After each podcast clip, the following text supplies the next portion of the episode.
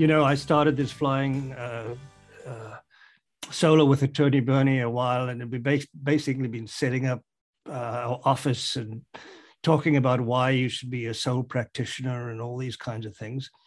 But um, I've known these two gentlemen, uh, Gary and Matthew, now since our kids went to school together, and uh, started meeting with them on a on a, a regular basis to talk about some things. And it occurred to me that, um, you know, people who go through life changes, and that's what basically I do, um, people decide that they're going to chart a new course in their life, you know, often sit back and reflect on, you know, why am I doing it? Where am I going? Where does it start? Where does it end? Become somewhat philosophical, and that kind of becoming somewhat philosophical about it, you know, changes the way that you approach things. But philosophy and science don't always go together. Uh, I th- happen to think that they come very, very close sometimes, if they're not being synonymous. So um, I thought we'd talk of a bit about this, and, and for the next few sessions, we can expand on this topic, and who knows, maybe maybe this will uh, turn into something. You know, um, both Gary and, and Matthew will, will tell us basically what their qualifications are. Um, but uh, it's important that it's important that they share with us, just the general public, their thoughts, because scientists tend to talk among scientists, and they write books for other scientists to read. We want to know, how do they get their knowledge, you know, into a wider area? And maybe this is this is the way that we can start doing it. So now I'm going to ask uh, uh, Gary and Matthew to fill in a little bit. But from what I know, uh, Matthew has been living here in the United States now for quite a long time. Um, he was born in Switzerland. He's a uh, Uh, U K and, and uh, Swiss nationality. And he has a D Phil from Oxford, is that right, Matthew? Or is it That's Cambridge? Correct. It's Oxford, right? I didn't want to insult you with the Cambridge part, but I thought I just needed needed to make sure. And then uh, uh, Gary, from what I can understand or recall, he was a, a Harvard undergrad, and then uh, he's got his No, no, no. He got his doctorate from Johns Hopkins. So, correct me, please. Uh, uh, actually, uh, PhD at Carnegie Mellon. Okay. And I was a postdoctoral fellow at Harvard and Hopkins. Oh, okay. All right. Okay. Yeah. Well, thanks. Th- thanks for correcting me on that. So, all right. So, um, could you basically tell us more about uh, what you guys have been writing? I understand you've been writing writing quite a few books lately. If you could just tell us about those books, and also let us know how we can get lay our hands on them if we want to educate ourselves a little bit more and help ourselves through some transition processes that we are facing.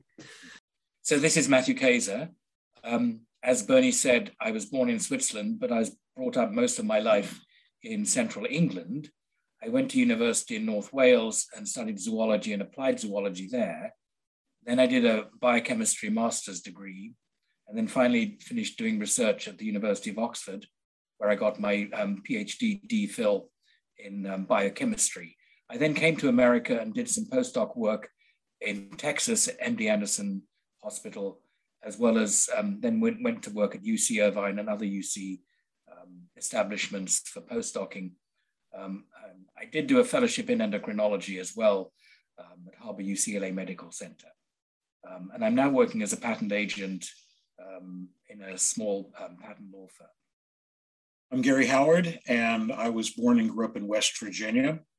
I attended West Virginia University to earn a, a bachelor's degree in zoology also, and did a master's in biology, which was plant viruses. I then went to Carnegie Mellon University and got a PhD in cell and molecular biology, and then on to Harvard and Johns Hopkins to do postdoctoral fellowships. I spent a year at U C S F as a research biochemist, and then about eleven years in a couple of small biotech companies in the Bay Area. After that, I went to the Gladstone Institutes, which is affiliated with U C S F, and spent twenty-two or twenty-three years as a science editor and writer for Gladstone. Uh, for the last couple of years, I've been freelancing as a uh, science editor and writer, and also writing my own books. Okay. Um, well, um, it was probably about uh, fifteen years ago that um, Gary came to me. Um, you know, our, our kids were still at school together. You know, they're probably about um, um, either elementary or middle school um, age. And he, we'd been working together to promote science in the local elementary schools, as well as also the local uh, middle schools. Um, and so we, we had sort of a, a background together of promoting science in lay person's terms.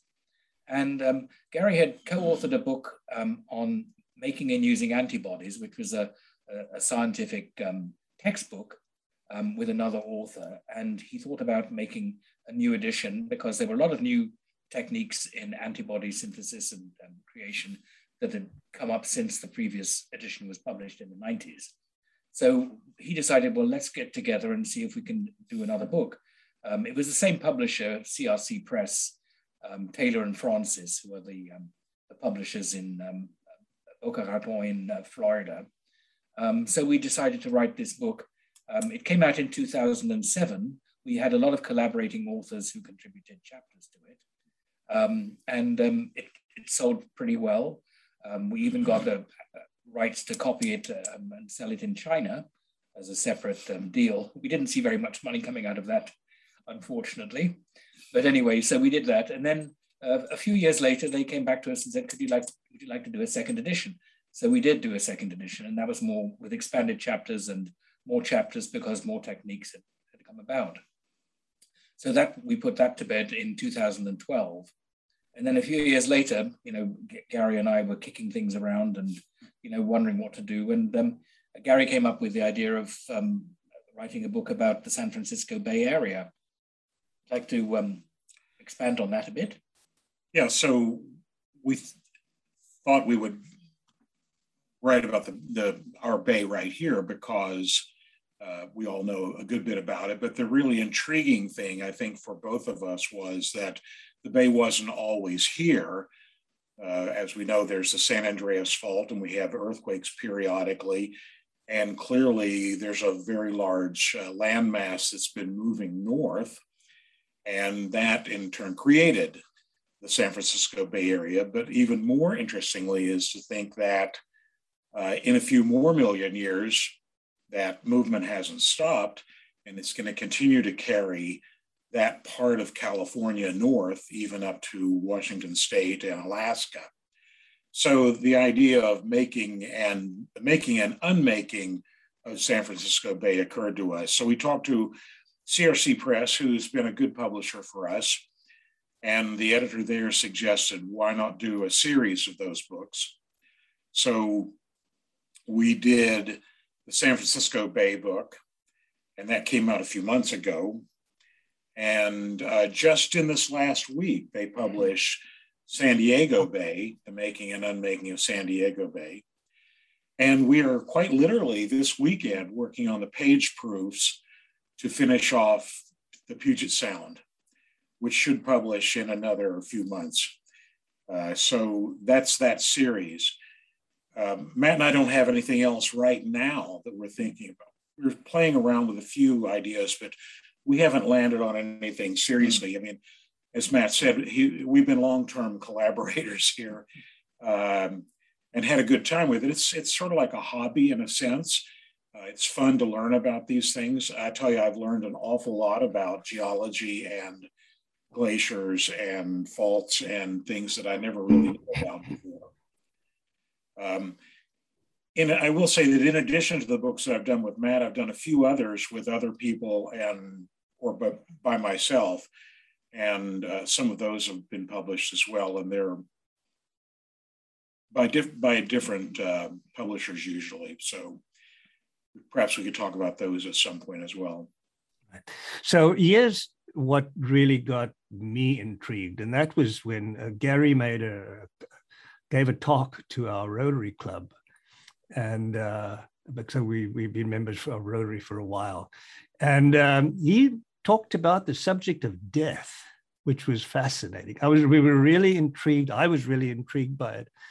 So, you know, there's a lot that we could say about that. And I'm, what I'm going to share with you is just a few talking points that, that I came up with. And I don't think we're going to get to all of them today, but it's just, just I, I want to give everyone a, a chance to see how fascinating the subject really is. Um, you know, the we, we need to understand the science of the concept underlying death. Um, is there a possible scientific explanation for what is consciousness, what is not conscious? Is consciousness scientifically evident, like in, in, in other species, uh, the, uh, animal species or plant species, or where does it stop?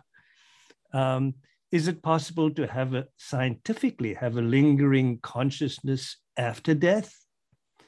And then, of course, we always think of the future rather than the past. We want to know, did we have some kind of consciousness, uh, scientifically based consciousness before birth or, or in utero? So those, those are the kinds of things that we've been meeting and having coffee over. I don't know how far, guys, we've actually been able to further this, find out more, but basically th those are the areas that I'd like, like us to cover. So let's, let's get started with the first one. What is, and Gary, maybe you can just give us a thumbnail of what your talk was about to Rotary about death. Well, the talk and the book were about the biology of death.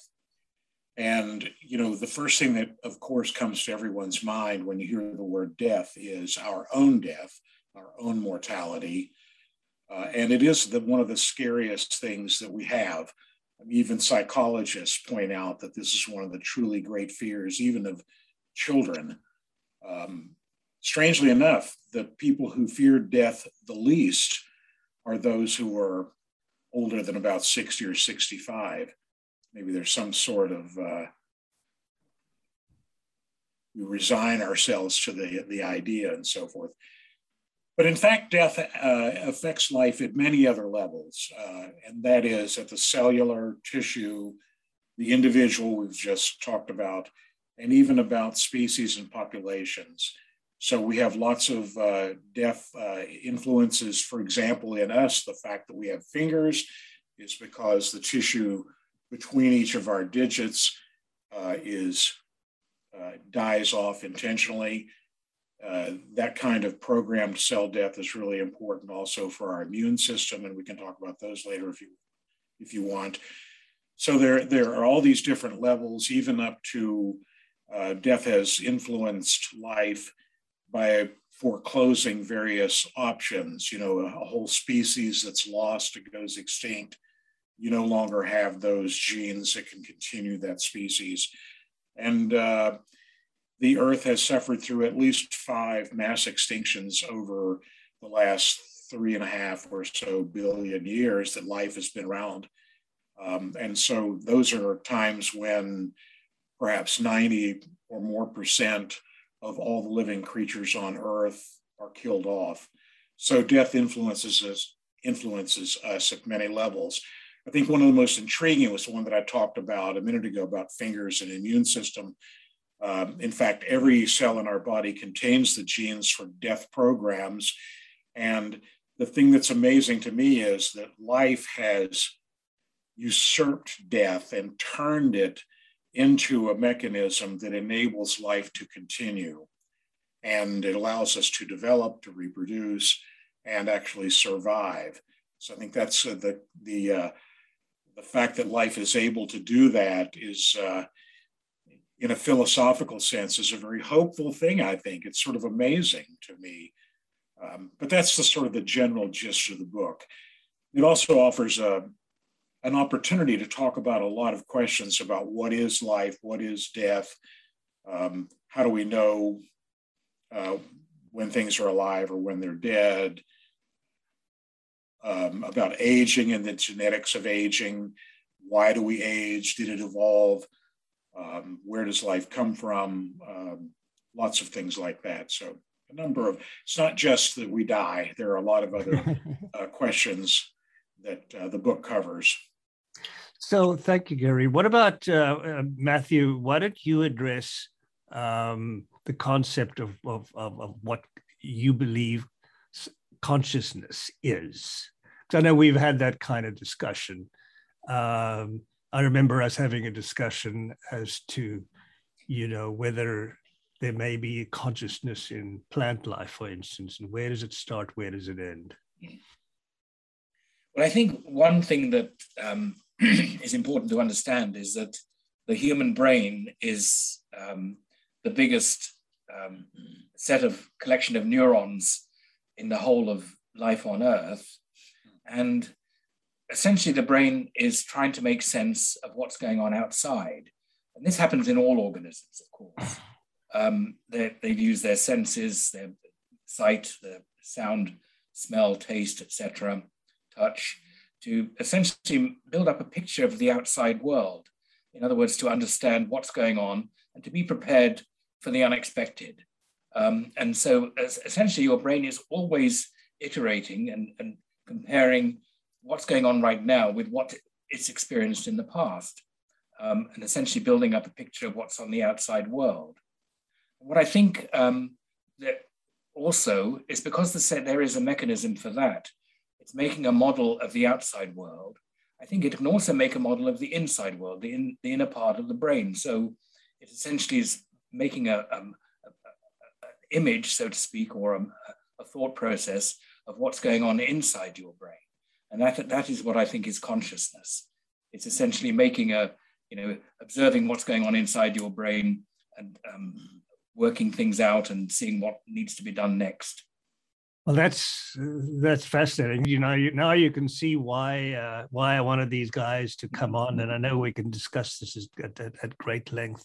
But what what about the issue of when does that consciousness process stop, and why? Is it possible beyond what we fathom to be death?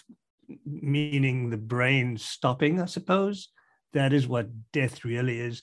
There are parts of us that still survive. There are parts of us that go forward. There are lots of uh, bugs that we have and, and, and, and, and tissue that won't terminate for a while. Is that correct? Right. All the body parts die at different rates. Some last a little bit longer than others. The first ones to go really are, probably is the brain. Uh, you, you look for the organs that really burn a lot of oxygen, that need a lot of energy and have a, a high level of metabolism. The brain, the heart, um, those take a while. Um, that has, I mean, in a practical sense, that has real implications for organ transplants, for example, you know, kidneys, livers, and things like that. Actually lasts a bit longer. Hearts are more perishable. Um, but you know, this is, it's a very difficult area uh, because I think the underlying science is not well known. And I think neuroscience right now is probably one of the very few remaining big questions in biology. So that and maybe the origin of life is another big question, but neuroscience is a really big one. How the brain actually functions in a mechanical way. And that is a problem for figuring out a lot of the issues around consciousness, I think. And so how those things are connected aren't well understood at this point, because actually how the, I mean, parts of how the brain works are known. But for example, the code, if you will, of how the neurons connect to one another and create memories or and so forth is just not understood at this point. And we know that it makes connections. We know that there are chemicals that pass between them and so forth, but how that information is stored in there mm. is just not known. But so that complicates the issue a great deal. So, so these neurons obviously are not only limited to as they exist in, in the brain and the brain function, correct? I mean, can these neurons not uh, create patterns in other part of the body that could survive or create some kind of consciousness after the, they don't cease to exist in the brain anymore? We should point out that there are neurons that travel all, you know, they, right. the axons for those neurons mm-hmm. travel all the way from down your spine out and to, to your toes and your fingertips. So they are in other parts of your body. The great mass of them clearly are in the in your head mm-hmm. and as, and form the brain. Is there any other consciousness? Um, you know, it, it depends on how, probably on how you define consciousness mm-hmm. here, because, you know, if I, you know, hold a, a match here to Matthew, if I want to be mean to Matthew here and no, please don't and start to burn him or something, he will jerk his hand away even before he realizes what's happening, because there are masses of neurons, ganglions at various points that can receive that input going this way, going toward the brain, but they can send a signal back without it getting to the brain. But it's it's a reactionary sort of thing. There's, as far as we know, there's any, no consciousness or thought or anything like that attached to it. It's just a reaction that is actually protective, because you don't want to leave your hand in a flame longer than you need to. So you need to pull it out as fast as you can. Uh, and it's also, so, you jump sometimes when you hear a loud noise, and then you sort of hear the noise almost afterwards. And that's because, once again, those nerves, those, those nerve masses cause you to jump to protect yourself. It's an evolutionary thing, I'm sure. So I think you can see how fascinating this, this, this, this all is.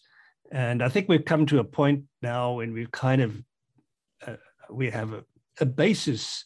I think people watching or listening could understand what the topics are and how we're going to go from here. I think what we're going to do is uh, Gary and Matthew and I are con- going to continue meeting and having coffee or tea, in Matthew's case, I think, and uh, and and see where we want to take the discussion from here. Uh, but before we sign off, and we, uh, I just want to ask Matthew and, and and Gary to tell people where, if they want to get a hold of your books, where should they go and search search for those? You see, you said C R C Press. Would they have a, if you went there, would they have a list of? Uh, of well, you topics? Could go there, but the probably the way most you you can always go to a publisher. Mm-hmm. But the way that's most easy for most people is either to, to go to one of the booksellers, you know, Amazon, Barnes and Noble, mm-hmm. or uh, any other bookseller, and then and just and, put in the making of. Um, San Francisco Bay, for example, and it'll show up. All three books will show up, even Puget Sound, although it's not published right. yet. And also it'll show up if, if they, they input your names like Gary Howard, Matthew yes, Kaser. Kaser is K A S E R. All right. That's well, correct. Thank you very much. Um, thank you for Welcome. joining us today. And let's do this again if you guys are up for it. Very good. Thank Excellent. you. Thank you very much, all of you.